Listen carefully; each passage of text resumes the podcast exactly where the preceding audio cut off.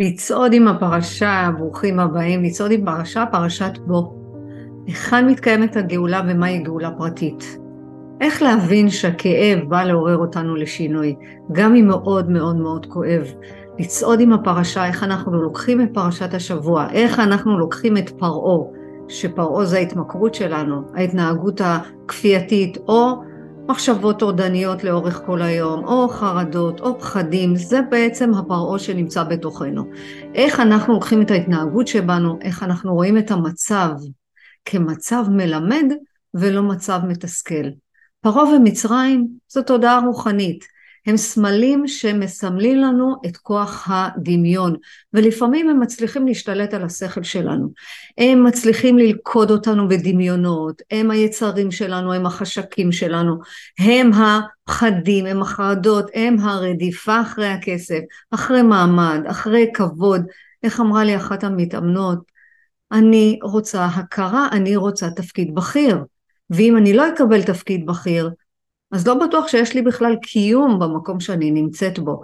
כמה אנחנו רודפים אחרי הדברים החומריים.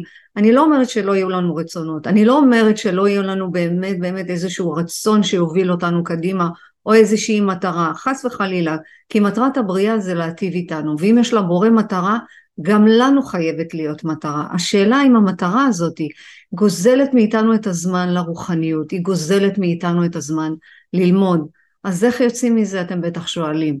אתם זוכרים את יוסף שבזכותו, אה, בזכות הצדקה שלו, יש לו, לאחים שלו קיבלו אה, אוכל וקיבלו מקום, ואיך הוא בעצם הפרה את אה, מצרים, הוא דאג לאחרים, הוא פרנס את מצרים, הרמז לזה, הנה, הנה זה הרמז שאנחנו יכולים להינצל מהמרירות, מהשעבוד של הדמיון, מהרדיפה אחרי הכסף, או מהרדיפה אחרי ההתמכרויות שלנו. זה לא פשוט, אני יודעת שזה לא פשוט, אבל אם יש פה רמז שיוסף עשה את זה תוך כדי תמורת הצדקה, זאת אומרת שגם אנחנו יכולים לעשות את זה.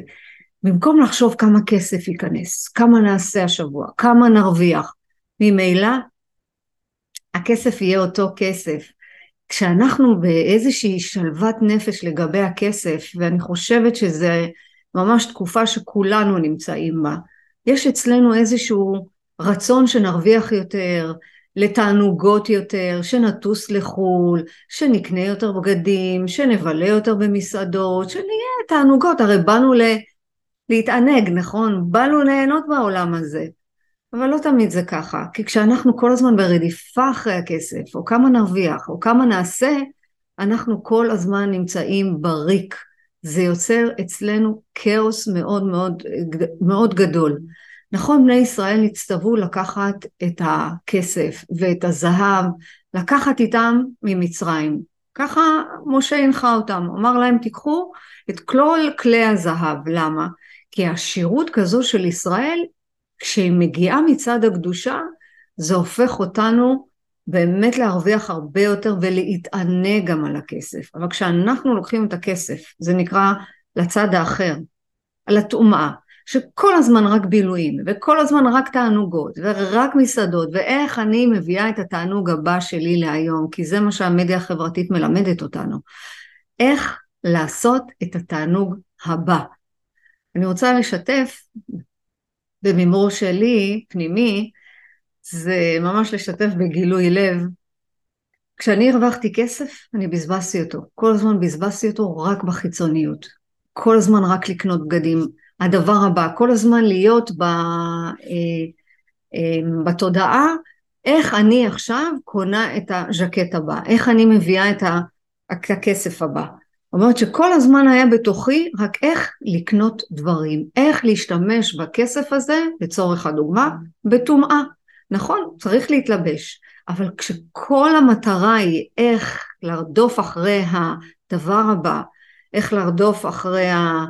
אה, איך זה נקרא? הקולקציה החדשה, זה היה כבר ממש... תחשבו כמה זה קשה לרדוף אחרי הדבר הבא. זה יוצר אצלנו מרמור, זה יוצר אצלנו כאוס, שכל הזמן הדברים החיצוניים האלה, זה באמת באמת היה מצב נפשי כבר מתסכל. כבר ממש במרמור. היום אני מבינה שכשאני מרוויחה כסף, אני לא יכולה להשאיר רק לעצמי. אני צריכה גם לתרום, לא סתם אומר תעשר ותתעשר. כי זה באמת באמת עובד ככה. כשאנחנו מרוויחים כסף אנחנו צריכים לחלק אותו. לא לחלק אותו עכשיו לפזר אותו, לא, ממש ממש לא, אלא לתת חלק בבריאה. אם יש לנו כסף, אנחנו יכולים לתרום, אני לא אומרת עכשיו לתרום אלפי שקלים ולהגיד איזה כיף, יופי, אני תורם או תורמת. לא, לקחת מתוך התקציב החודשי ולהפריש ממנו כמה שאתם יכולים, כמה שאפשר. אני, לא, אני חושבת שהכסף שאני מרוויחה עכשיו, או הכסף שבא מבורא עולם, זה אני המאמין שלי. כשאני לא שמה עליו את כל הכוח שלי, אני לא שמה עליו, לא נותנת לו לנהל אותי, אלא אני מנהלת אותו, אז אני יכולה לקחת חלק מהתקציב ולתת אותו למשפחות, למשל חב"ד, אפשר לתת שם, אפשר לקחת ולתת 180 שקל, שזה חי שקלים, ותחשבו שב-180 שקל האלה, משפחה יכולה לקנות לעצמה אוכל, אז לא, הפרשה היא לא... או הסרטון הזה זה לא איך לעשות צדקה אלא איך לצאת ממרמור, איך לצאת מהמקום החשוך שבתוכנו, לצאת לגאולה שהיא לא רק הפרטית, היא גאולה שהיא לכולם, כי בסוף אנחנו שותפים בבריאה. לא יעזור שום דבר אם לא נעשה את זה היום, אנחנו נעשה את זה מתישהו. אז בשביל באמת לצאת מהחושך הפרטי שלנו, אנחנו יכולים לקחת את זה ולתת אותו החוצה, כמו שיוסף הצדיק עשה. ומה הוא עשה? הוא נתן צדקה, ולכן מצרים התעשרה, ולכן אחים שלו היה להם מקום במצרים לאכול ולהיות. אז תזכרו שיוסף זו גם תודעה שנמצאת בתוכנו. וכל הסמלים בתורה זה לא רק uh, עכשיו רעיונות יפים, אלא זה רוחניות, וזה מה שממלא את התענוג שלנו בסוף. הרווח בעבודה, תנסו ותראו, אני בטוחה שאתם תורמים, וכשאתם תורמים, וואו, זה נותן לכם איזשהו סיפוק פנימי. אז לנהל את הכסף, ולא שהכסף ינהל אותנו. כסף ברוחניות זה כיסופים, זה אמצעי לרכוש ידע, אמצעי לרכוש אוכל, אמצעי לרכוש רוחניות, אמצעי לרכוש ממש את הגשמיות. אז כיסופים של הבורא, אם אנחנו משתמשים בכסף נכון להטיב עם האחרים, עם העניים שאנחנו יכולים לתת להם, או רק תענוגות לעצמי. תמיד, תמיד, תמיד השאלה היא, האם זה רצון לעצמי בלבד, או האם זה רצון להשפיע, לתרום, לתת, לעשות חסדים. היסוד ביהדות, שהיהדות זה לא רק רעיונות יפים, אלא מצוות, מצוות שצריך לעשות בכל איברי הגוף.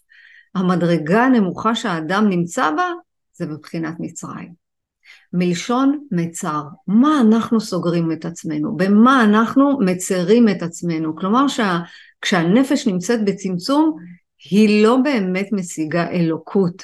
וכשאנחנו בתענוגות החיים ורק לעצמנו, אנחנו לא משיגים את האלוקות, אלא אנחנו נמצאים ברדיפה אחרי אלוהים אחרים. התמכרות זה אלוהים אחרים.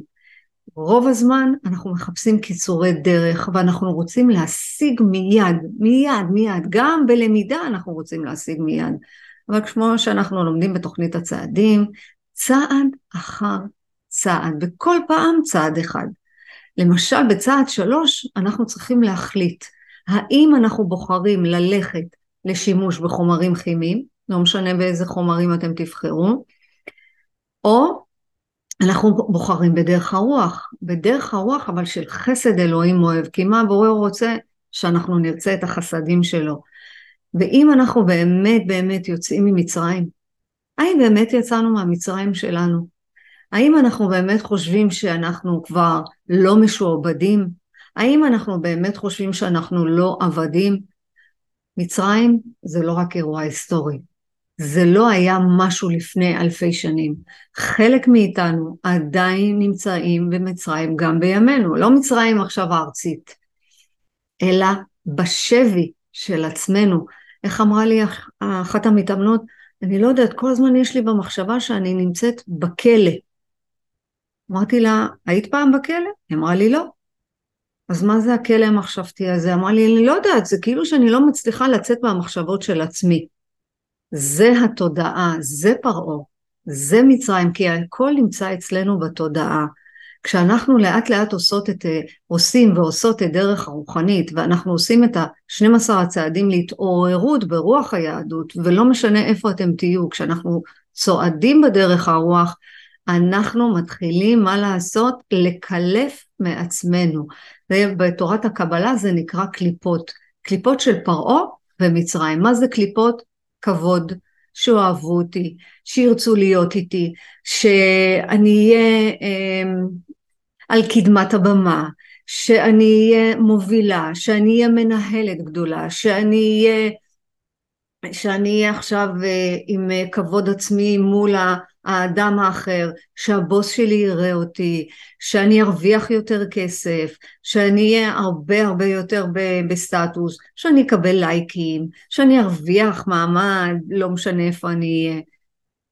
התחלתי את הפרק במהי הגאולה ומהי גאולה פרטית. גאולת מצרים היא השורש של תהליך הגאולה, ואיך כל אחד מאיתנו יכול לגאול את עצמו.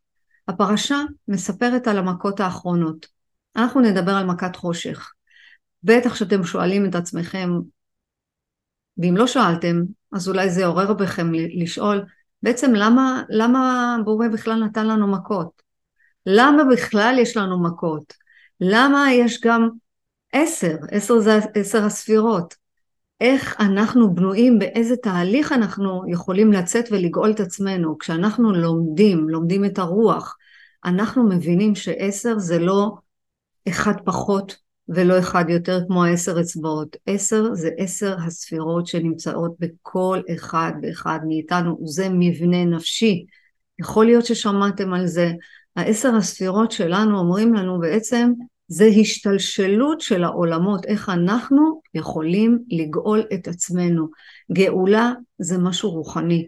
כשאנחנו עושים ברור תמיד תמיד תמיד, והחושך זה לא מכת חושך שהמצרים קיבלו ופרעה היה במעמד כזה של מלך, זה תודעה רוחנית. כמה פעמים אנחנו יושבים בחושך, גם כשיש אור בחדר. כמה פעמים אנחנו נמצאים במקום, כשאנחנו נמצאים עם אנשים ואנחנו מרגישים לבד, זה חושך. כמה פעמים אנחנו חושבים שאנחנו לא מספיק טובים, זה חושך.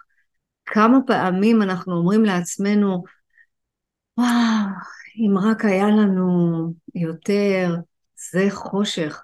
חושך זה לא באמת שאנחנו מקבלים את האור, זה לא משהו פיזי, זה רוחני, זה ההרגש, זאת התחושה, זה המחשבות שנמצאות בתוכנו. החושך קיים גם כשאנחנו עושים לעצמנו נזק. ואיזה נזק אנחנו עושים? זה ממש הרס עצמי. לאכול כשאנחנו שבעים, לקנות כשיש מינוס גדול, להמר כשאנחנו יודעים שאסור לנו להמר, אלכוהוליסט ששותה למרות שהוא יודע שהשתייה גונבת לו את הדעת, היא גונבת לו את התבונה, היא גונבת לו את החוכמה. אנחנו הרי יודעים שאלכוהול מסיט אותנו מהדרך. אלכוהול זה להיות בהיי, נכון? אלכוהול זה, תשימו לב היום, אין חתונה כזאת שאין את כל האלכוהול והכי טוב. ישר כשאנחנו מגיעים לאירוע, מה אנחנו בודקים? איזה אלכוהול יש על השולחן. עם מה אנחנו הולכים לעשות שמח? אני אומרת לכם שאפשר לעשות שמח גם בלי אלכוהול. כשאנחנו נמצאים בחברה, כמה פעמים אנחנו בודקים האם אחד מהחברים הביא את הג'וינט הנכון, את הפייסל הטוב, כמה פעמים אנחנו בודקים את זה. זה החושך האמיתי. כי כשאנחנו אומרים לעצמנו, אם אנחנו לא יכולים, אמ, איך אמרה לי אחת המתאמנות, ריבון העולמים, איך אני ארגע אם אני לא אעשן? מה התנאי שלה היה? שהיא בסוף היום צריכה להירגע עם איזה ג'וינט. אם אין לה את הג'וינט, היא לא נרגעת. היא לא יכולה להפריד בין היום של העבודה הקשה לבין הערב שהיא צריכה את השקט הפנימי. זה חושך, זה מצרים, תקראו לזה איך שתרצו לקרוא לזה, אבל אנחנו צריכים לשים את האמת על השולחן וזו פרשת השבוע. בוא תיכנס פנימה. ואנחנו לא יכולים לעשות את מה שהגוף דורש בלבד, כי הגוף זה, אה, נעשה מה שבא לנו, אנחנו נחיה, איך הרב יובל השרוב אומר, אכול ושתה ומחר נמות, מה זה משנה, בוא נחיה את הרגע, בוא נחיה את היום. אי אפשר. אי אפשר לעשות מה שבא לנו. אי אפשר, נכון שאנחנו מעודדים לשים את עצמנו במרכז, ואנחנו מעודדים את עצמנו להתפתחות, אבל זה כבר לא מתאים, זה לא מתאים בדור שלנו. אנחנו לא יכולים להישאר בחושך הזה, אנחנו צריכים לצאת, לצאת לאור, לאור הגדול שבאמת הבריאה הזאת מעניקה לנו, יש את אור הבורא שהוא רק רוצה לתת לנו, ויש את אנחנו, את הנבראים שאין בנו אור, אנחנו כלים לקבל את האור הגדול הזה. המטרה של הבריאה שנתקדם תמיד תמיד תמיד לעשות. מה לעשות? את מה שהבורא רוצה. שנהיה כולנו באהבה ובאחדות. זה נשמע קלישאה כזאתי, אבל ממש ממש לא. כשאנחנו יוצאים מהמצרים שלנו, ואנחנו יוצאים מהמצרים שלנו, אנחנו יוצאים מההתמכרויות, מההתנהגויות, מכל ההרגלים הישנים שלנו, אנחנו יוצאים לאור מאוד מאוד מאוד גדול. בבריאה יש שתי צורות, יש את הבורא ויש את הבריאה. הבורא הוא שלם ומושלם, והבריאה צריכה לעשות תיקון, תיקון של מידות, תיקון של אמונות, תיקון של מחשבות, תיקון של תפיסת עולם, ולכן אנחנו צריכים לעשות ברור כל הזמן איך להתייחס לעולם שנמצא בחושך ואיך להתייחס לעולם שנמצא באור. גם כשהבורא, כוח גדול, כוח עליון, אלוהים כפי שאתם מבינים אותו, זה אהיה אשר אהיה, כשמשה רבנו שאל את בורא עולם, מה אתה רוצה שאני אגיד לישראל? אהיה אשר אהיה. איך אתם תופסים את הבורא? כשאנחנו, אה, כשמשה בא לבורא עולם, ואמר לו, מה אתה רוצה שאני אעשה? הוא אמר לו, בוא. בוא. כשהבורא אמר למשה, בוא לפרעה, הוא לא אמר לו, לך לפרעה. הוא אמר לו, בוא לפרעה, אני רוצה שתיכנסו פנימה, כי הפרעה נמצא בתוככם. זה הסוד של פרשת השבוע. זה לא עכשיו לך אליו החוצה, כי בחוץ לא נמצא שום דבר, פרעה לא נמצא בחוץ. פרעה נמצא בפנים. כשהבורא אה, אמר לו, בוא, איך אני עכשיו נכנס פנימה, ואיך אני לא מאשים אף אחד בחוץ, איך אני לא מאשימה בחוץ, כי מה אנחנו עושים בדרך כלל? אנחנו מאשימים את הבני זוג, את הבנות זוג, מאשימים את ההורים שהביאו אותנו עד הלום, אנחנו מאשימים את המוסדות שלמדנו בהם, אנחנו מאשימים את החברה שגדלנו בה או את הסביבה שגדלנו בה, אנחנו כל הזמן בהאשמה, כל הזמן, כי זה מה שאנחנו נולדנו לעשות. להאשים, למה? כי שבסוף אנחנו ניכנס פנימה. אז בוא וראה זה, תזכרו שפרעה נמצא בתוכנו, הוא לא נמצא מחוצה לנו, לכן אסור לנו להסתכל ולהתייחס לפרשת השבוע כאילו זה איזה אירוע היסטורי. אנחנו יודעים היום שכשאנחנו נכנסים פנימה, אז אנחנו מסתכלים על העולם, ואנחנו אומרים העולם הזה הוא רק אמצעי שלנו לעשות את התיקון. זה מה שבעל הסולם לימד אותנו. להסתכל על העולם ולהגיד, אוקיי, הוא אמצעי, הוא האימון, דרכו אני צריכה עכשיו לעשות את העבודה הפנימית. דרכו אני צריך לעשות את העבודה הפנימית. העולם הוא אמצעי, וכאן נכנסת הגאולה הפרטית של כל אחד ואחת. אז אם יהיה תיקון גאולה שלמה, אנחנו נעשה תיקון עולם. אם אני צריכה לתקן אצלי את ההתמכרויות ולא לתת את הכסף לצד האחר, זאת אומרת שאני תיקנתי חלק בפאזל, חלק מהתמונה הגדולה שלא תמיד אנחנו יכולים לראות אותה. את צריכה לתקן אצלך כדי שתראי את הגאולה הזאת מבחוץ. אתה צריך לתקן בתוכך כדי שתראה את הגאולה בחוץ. כל אחד ואחד מאיתנו הוא חלק בפאזל, הוא חלק מהתמונה השלמה. זה לא רק אני צריכה לתקן את מידת הכעס, גם אתה צריך לתקן את מידת הכעס, וגם את צריכה לתקן את מידת הכעס, וביחד אנחנו מרכיבים תמונה אחת שלמה של אחדות, של רוגע, של שלווה. הקושי שאנחנו מתמודדים איתו זה החיסרון שלנו, ותמיד אני אומרת ואני אמשיך להגיד, החיסרון שלנו הופך ליתרון, וזה הגאולה הפרטית שלנו, שאנחנו מבינים שדרך האמונה, דרך עשיית חסדים, דרך נתינת צדקה, דרך עשיית מצוות, אנחנו יודעים שאנחנו צריכים להביא את הגאולה השלמה. זה לא רק הרבנים הגדולים, זה לא רק הצדיקים הגדולים, זה לא רק אלה שחזרו בתשובה, אנחנו מדברים פה רוחניות, ורוחניות זה איך אני מסתכל על העולם הזה, איך התפקיד שלי בעולם הזה מביא לגאולה אמיתית, לגאולה שלמה. יש בנו כוח כמו של הבורא. כן, כן, כן, כן, כי יש את הבורא ויש את הנברא. יש בנו כוח כמו של הבורא, רק לנו יש גוף עם תאוות, עם חשקים, עם יצרים, ולכן השינוי שצריך להיות, שימו לב, הוא בתפיסה ביחס למציאות. זאת אומרת, שברוחניות אנחנו לא מסוגלים לתפוס. אנחנו מסוגלים לתפוס רק בגשמיות. ומה אנחנו תופסים בגשמיות? זמן ומקום.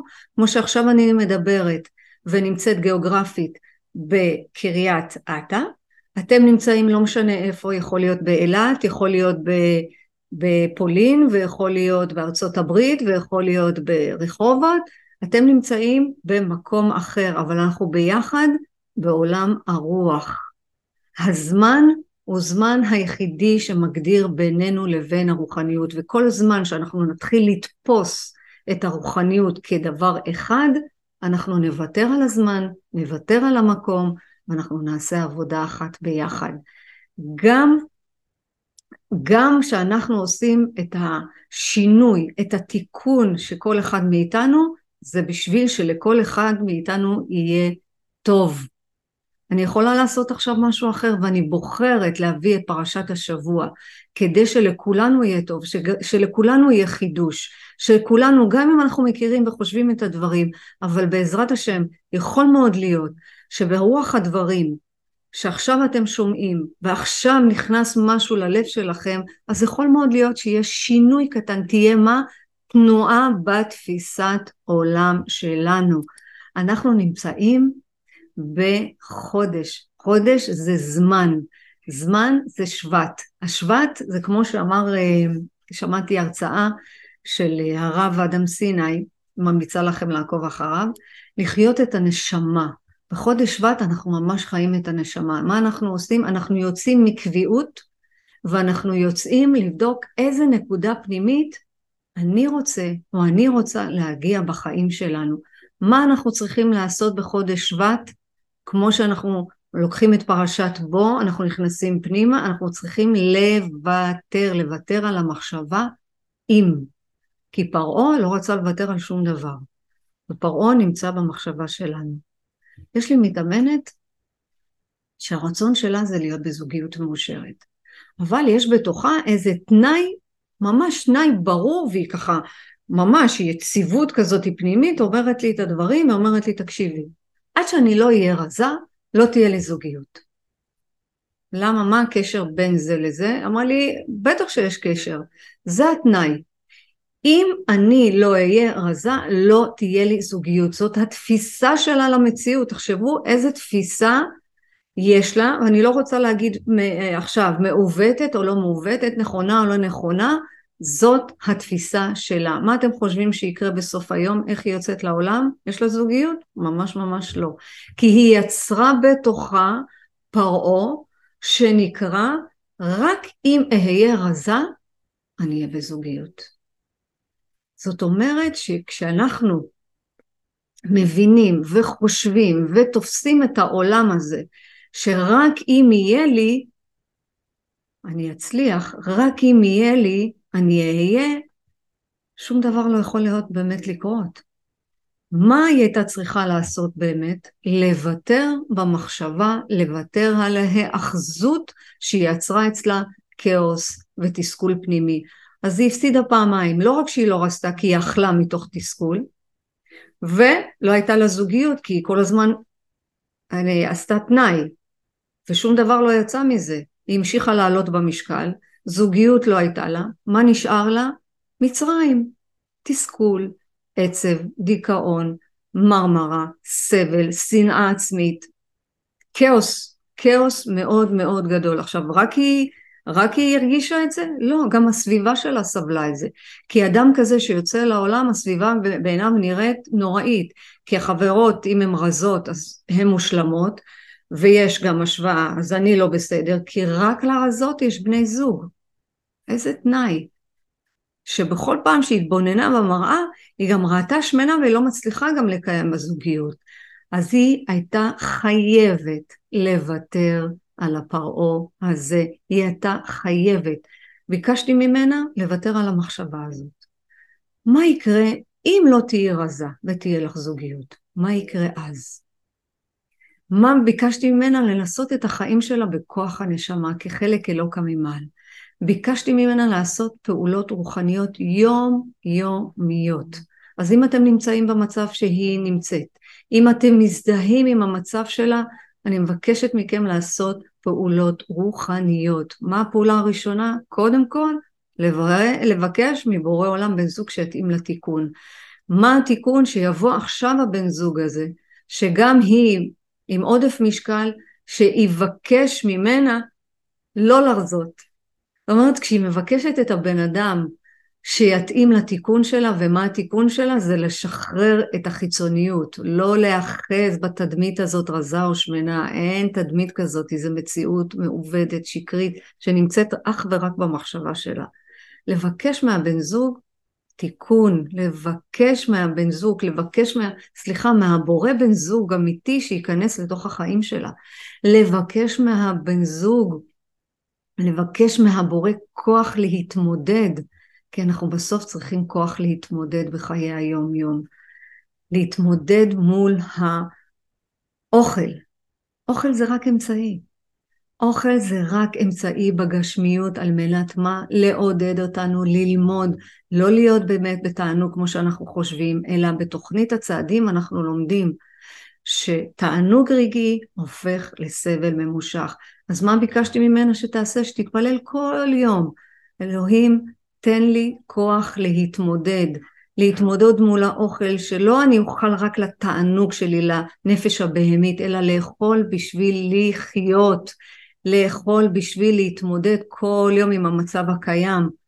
תראו, יכול להיות שהאוכל גם הוא טעים כי למדנו אוכל זה טעים, יכול להיות במקרים מסוימים, אבל זה מה שמפיל אותנו.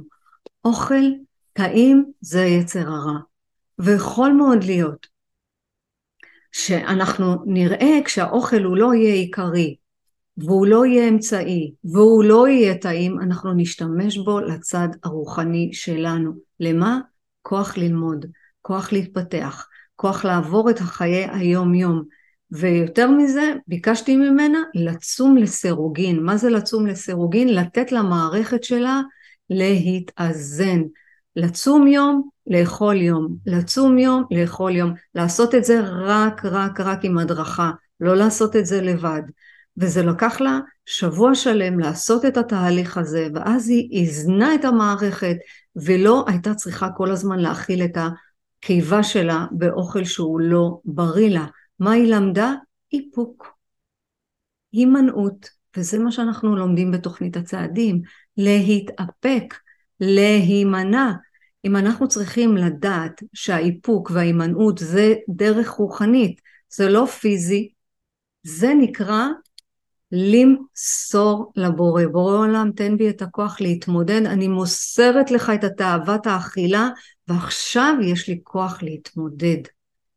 מה אני לומדת? איפוק. מה אני עושה? הימנעות. אלה כלים של 12 הצעדים. כשאנחנו בהימנעות ואנחנו מוסרים לבורא, כמו בצעד שלוש, מוסרים לבורא את הפרעה שלנו, אנחנו לא מוסרים לו את הפגמי אופי שלנו, אה, אה, למשל גאווה, שזאת גם הבנה, אני מוסרת את הגאווה שלי, אני מוסרת את הרצון לאכול בכל רגע נתון. כשאנחנו הולכים בדרך הרוח, יש חוקים ברורים. מה החוקים הברורים? התורה, ולא התורה מלשון דת, מלשון רוחניות. מהי התורה? התורה מלמדת אותנו דרך לתפוס את המציאות. זה מה שמלמדת אותנו התורה. כשאנחנו לומדים קבלה, וכשאנחנו עוברים את, עוברים את 12 הצעדים, אנחנו לומדים לתפוס את המציאות אחרת. ומה יש לנו בדרך? יש לנו בדרך מצוות. מה זה מצוות? מצוות זה לצוות אותנו יחד עם הבורא. זה צורת ההתייחסות שלנו למציאות. וזה מלשון צוות. למשל, כשאנחנו נוטלים ידיים, שזה מצווה ליטול ידיים, זאת אומרת שאני מאמינה שבלילה כשאנחנו הולכים לישון ואנחנו קמים בבוקר, אנחנו קמים מטומאה, אז מה אנחנו עושים? נוטלים את הידיים במים, מים זה זרימה.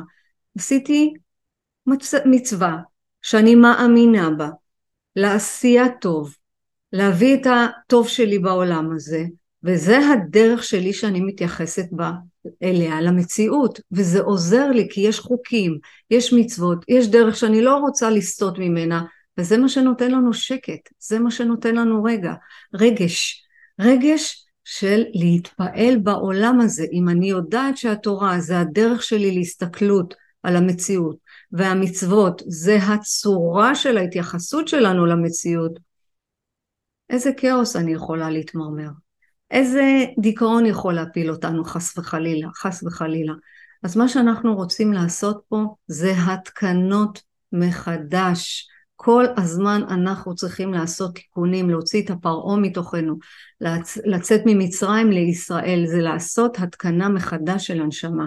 וזה לא דת, זה רוחניות שמעל השכל, מעל הדעת. בסוף הכל זה אמונה. ניקח נשימה עמוקה. כאן אני רוצה לתת לכם תרגיל רוחני נפשי. לנסות לבדוק במה אתם אוחזים בחיים. איזה תנאי אתם עשיתם בתוככם, שאם תעשו את זה, אתם תגיעו לזה, ותחיו את, ה, את החיים במחשבה בלי תנאי. למשל, אם אני אהיה רזה, אמצא זוגיות, זאת ההאחזות, זה התנאי שהיא עשתה בתוכה. אם יהיה לי יותר כסף, אני אהיה יותר מאושרת. תבדקו מהו הדבר הקבוע שנמצא בתוככם כי, ותרפו ממנו. כי כל הדברים מסביב, אמרנו, זה אימון להשיג את כוח הנשמה. העולם זה אימון להשיג את כוח הנשמה. וככה אתם תצאו לגאולה פרטית. ברגע שלא תאחזו ביציבות חיצונית, שזה מעמד, זוגיות, קריירה, אוכל, כסף, בית, עד שתייצרו יציבות בנפש. ואם אתם צריכים להרגיש, מצליחים להרגיש, זה התהליך. ברגע שתסכימו להרפות מהאירועים שמגיעים אליכם מבחוץ ותאמרו הכל לטובה, זה אימון החיים. לפני כל גאולה או לידה חדשה יש חושך, תמיד תזכרו את זה. לפני הגאולה, לפני הלידה, תמיד יש חושך. תהום ומכת חושך. בחושך הזה אנחנו מרגישים ממש מתים, כמו מכת בכורות. מה עשה אה, פרעה? אמר אני עכשיו את כל הבכורות זורק לה, ממית אותם. זה המכת בכורות שיש לנו. בכל פעם שיש חושך, תזכרו שיש לידה חדשה. בכל פעם שיש מוות פנימי, יש לידה חדשה. ככה הגאולה הזאת היא תהליך של כניסה של הנשמה של הגוף. והדבר הזה קורה רק על פני האדמה. זה הגשמיות, זמן ומקום. האתגרים שאנחנו מזמינים לנו בחיים האלה, המפגשים עם אירועי הגורל, המפגשים עם בני אדם האחרים, פשוט מאפשרים לנו למידה פעילה. מה הלמידה הפעילה עושה לנו? מאפשרת לנו לצאת לחירות. כמו שכתוב בפסוק, קרוב אליך הדבר מאוד ובפיך ובלבבך לעשות את הדברים. רק פה על פני האדמה אנחנו יכולים לתקן, להשתנות ולהתפתח. הגאולה היא תהליך, תהליך שאם אנחנו יוצאים, אנחנו עושים אותה, אנחנו יוצאים למדבר, אנחנו יוצאים למסע, למסע שיש בו חיפוש וגילוי. במדבר אנחנו לא יודעים, איך כתוב, אה, משה אמר לפרעה, אנחנו לא נדע מה נעבוד את השם עד בואנו שם, אנחנו לא יודעים הכל מראש. אנחנו לא בטוחים גם איך בדיוק הדברים יתרחשו, כמו שאנחנו בדרך כלל רוצים. מה אנחנו רוצים? ודאות. מה אנחנו רוצים? ביטחון. מה אנחנו רוצים? יציבות. עם ישראל הלך במדבר, ויש נקודה למחשבה מאוד מאוד יפה שקראתי בספר של סיוון, סיוון רהב מאיר. היא נותנת שם הסתכלות מאוד יפה. לפעמים אנחנו מלאי ביטחון עצמי ואנחנו חושבים שאנחנו נדע תמיד מה לעשות ואנחנו לגמרי לגמרי בטוחים בעצמנו, אבל בזמן אמת אנחנו עלולים להתבלבל. אז כדאי מאוד להיות מודעים לזה ולהכין את עצמנו ולקחת לעצמנו כלים להתמודדות עם ניסיונות שונים. וכאן אני רוצה לתת לכם את הכלי הזה, לעשות כל הזמן ברור פנימי. במדבר וכמו בחיים יש לנו מאבקים שונים. בחיים יש לנו אנשים, מצבים שיכולים לטלטל את הנפש. בתרגיל השבוע הקרוב, תבחרו דבר אחד, דבר אחד שאתם מוכנים לוותר עליו השבוע, על מנת להתקרב לייעוד הרוחני. למשל, הצורך בהכרה, הצורך בלהיות רזה, הצורך ביותר כסף. אני רוצה שתיקחו את הדבר האחד הזה, ולפי תורת, תורת הנסתר, פרעה, הוא היה מתקדש גדול. מה הוא עשה? הוא כל כך ידע את זה, שהוא ממש סירב לוותר על הכוח ועל העוצמה שהיו מנת חלקו של מצרים. במשך תקופה ארוכה עשרת מכות המצרים נועדו לאלץ אותנו לוותר. עכשיו מה עשה פרעה? כל כך החזיק בעוצמה, כל כך החזיק בכוח, שהוא לא רצה לוותר על זה, הוא קיבל מכות. כל המכות האלה באו כדי לעודד אותו, לוותר אותו על המקום, וככה גם אנחנו בחיים. על מה אנחנו, במה אנחנו אוחזים? על מה אנחנו לא רוצים לוותר? וככה גם מגיעות המכות. כמו החוזק של העוצמה שאנחנו מחזיקים, ככה גם המכות שמגיעים אלינו. וזה התרגיל שנתתי לכם קודם. האם אנחנו נחזים בכוח? האם אנחנו נאחזים בתדמית? האם אנחנו נאחזים בחוצוניות? אני רוצה שתבדקו. תדמיינו שמצרים וישראל נמצאות בתוכנו, ואנחנו נשאל את עצמנו כל הזמן, האם אנחנו מוכנים לוותר על המקומות, לוותר על תפקידים, לוותר על תפקידים עם כוח ועוצמה, ולוותר על מה? על הישן, לוותר על העבר. האם אנחנו מוכנים לוותר בכל רגע בעבור הייעוד ההתפתחות שלנו? האם אנחנו מוכנים לוותר? ועכשיו, קחו דף ועט, כמו שאנחנו מסיימים את כל, הפר... כל פרשה, לקחת דף ועט ולכתוב לשבוע הקרוב. העצה הראשונה, כשקשה לכם לוותר על משהו, זה בדיוק המקום שאתם נמצאים בו, זה המצרים. זה הפרעה. תסגלו את כוח האיפוק לשבוע הקרוב, כי רק כשתעמדו באיפוק תצאו לגאולה פרטית, לחירות האמיתית שנקראת ישראל. מה זה ישראל? ישירות לאל, ישר אל. העצה השנייה, לדעת שיש כוח גדול, כוח עליון, בורא עולם, שרוצה להטיב איתנו, והוא מאוד רוצה להוציא אותנו מארץ מצרים. רק שאנחנו לא תמיד מוכנים לתת לו את המקום הזה, אנחנו חושבים שאנחנו אלוהים. בואו ניתן לאלוהים להיות אלוהים. אנחנו צריכים רק לעשות מה? את רצונו. כמו בצעד שלוש, מהו רצוני ומהו רצונו. לברור, לשאול בכל פעולה, האם זה רצון הכוח העליון או הרצון של התאווה שלי. והעצה השלישית, לעשות ברור פנימי. האם אני יוצר או יוצרת יציבות חיצונית, כבוד, כסף, מעמד, תפקיד, או אני יוצר ויוצרת יציבות בנפש, התקדמות לייעוד הרוחני על ידי פעולות. והעצה הרביעית והאחרונה, ענווה. ענווה. ענווה זה לדעת את מקומי בבריאה. בכל הזמן לחתור לענווה ולא לגאווה כמו פרעה. לדעת שיש גבולות לגוף והוא לא יכול לעשות מה שבא לו. אין דבר כזה לעשות מה שבא לנו. אז יקרים ויקרות, צופים וצופות ומאזינים ומאזינות, כולי תקווה שהפרשה הזאת תהיה בליבנו ושהדרך לרוח תהיה רק הדרך היחידה, בחסד אלוהים אוהב.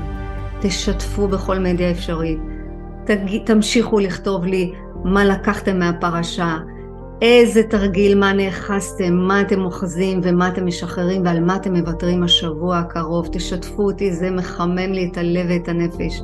ושנמשיך לעשות את רצונו, להטיב עם הנבראים, שכל אחד ואחד מאיתנו יצא לגאולה הפרטית כדי שנהיה בגאולה ביחד. להתראות בפרשה הבאה ושבת שלום.